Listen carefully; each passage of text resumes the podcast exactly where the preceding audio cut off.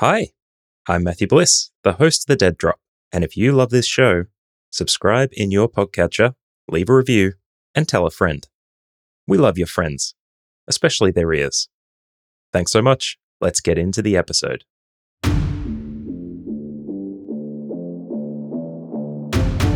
Ex CEO picks up his unemployment in a Lamborghini? I'll have what he's having. Welcome back to The Dead Drop your secure delivery of video game news for Thursday, the 12th of October, 2023. Ubisoft is now claiming that they've improved their workplace culture after allegations of sexual harassment against longtime employees and senior staff in 2020. Their Chief People Officer, Annika Grant, has been in place since 2021 and remarked last month that they're navigating the misconduct crisis and that HR was part of the problem. Ubisoft has now improved their internal reporting system, code of conduct, and added yearly mandatory training for all employees. Though this wasn't all, as five former employees of Ubisoft were arrested shortly after Grant presented this information at the Games Industry HR Summit. Hideki Kamiya left his CEO position at Platinum Games last month after founding the company 15 years ago, and now he has a YouTube channel responsible for the Bayonetta series and Wonderful 101, he says he's not planning to retire, but has moved on from Platinum to pursue his own game development ideals, at least when his inferred non compete agreement runs out. Historically, he has been fairly outspoken and secretive. Of particular note is the Bayonetta 3 voice actor scandal not long ago, where he responded quite savagely on Twitter with seemingly no remorse.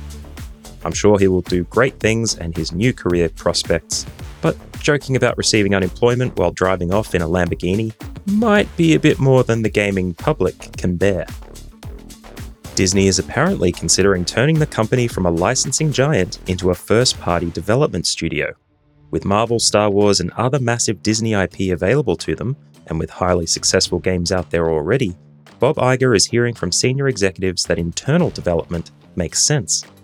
Unfortunately, Video Games Chronicle has reported this as Disney considering buying EA, though this is a tenuous link to a story months ago about EA actively pursuing a merger and taking calls with other companies in the wake of the Microsoft Activision Blizzard acquisition. Bit of a bait and switch there, team. Sony has revealed new, smaller form factor PS5 disc and digital only consoles that will be available for purchase in November of this year. Optional extras for the announcement include a disk drive for the digital only model and a vertical stand, but both will still have 1TB internal drives. The disk version will start at 550 euro and the digital at 450 euro. I'm in Ireland now, so you've got EU prices. And now, onto the plentiful game news. Bobby Kotick held a town hall meeting with ActiBliz employees this week talking about how Microsoft will add significantly to their ability to make games. He did, of course, quickly drop that the re emergence of Guitar Hero would only be possible with Microsoft, and of course, the news outlets love chat of a reboot. Bobby keeps hinting that Guitar Hero may return with the advent of AI development. As an Activision title that had a massive following and revolutionized rhythm games for a time, he'd be necessarily invested in it. His influence could be extremely limited, though. Pac Man Mega Tunnel Battle, previously a Stadia exclusive title, is now getting a new lease on life on all other platforms. After Google killed Stadia, many first party titles from devs were left stranded. It's good to see some titles getting a new lease on life on supported platforms. It will be releasing sometime next year, though, on a sour note, Nintendo shut down Pac Man 99 online functionality only days ago. As we expect the Activision Blizzard acquisition to complete at the end of this week, now gamers are musing on what will appear on Game Pass. On Twitter, they've mentioned games such as Diablo 4 and Modern Warfare 3 won't make it there just yet, but they will be talking about the new titles that will become available on the service shortly. Dead Island 2 will launch their first story expansion in November of this year. They have stated that two expansions are in development and rightly so, as it took 8 years for the game to come to fruition in the first place. Overwatch 2 is stealing your money again, as the new Lilith skin, a Diablo 4 crossover, is only available with the Ultimate Battle Pass bundle in Season 7. And it's 40 US dollars. Blizzard is copying it for microtransactions and paywalls at the moment. Maybe they are the new EA?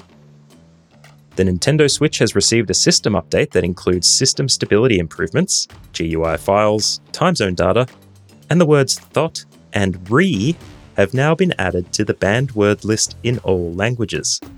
It is Thursday, my dudes. And lastly, footage of the LA cops who were prosecuted for playing Pokemon Go while on duty has been released publicly. It shows them hearing calls about a robbery in their police car and ignoring them to catch a Snorlax and evolve a Togetic. But what I love about Eurogamer is that they know their audience. In the second paragraph, they clarify that Togetic is specifically the evolution of the Pokemon Togepi. This is how you give gamers the information they need. Thanks so much for sticking with me on the Dead Drop Game News podcast. If you've got a video game podcast and would like your trailer featured on the show, send it to deaddroppod at gmail.com and I'll pop it on the end. Au revoir, and I'll see you in the next episode.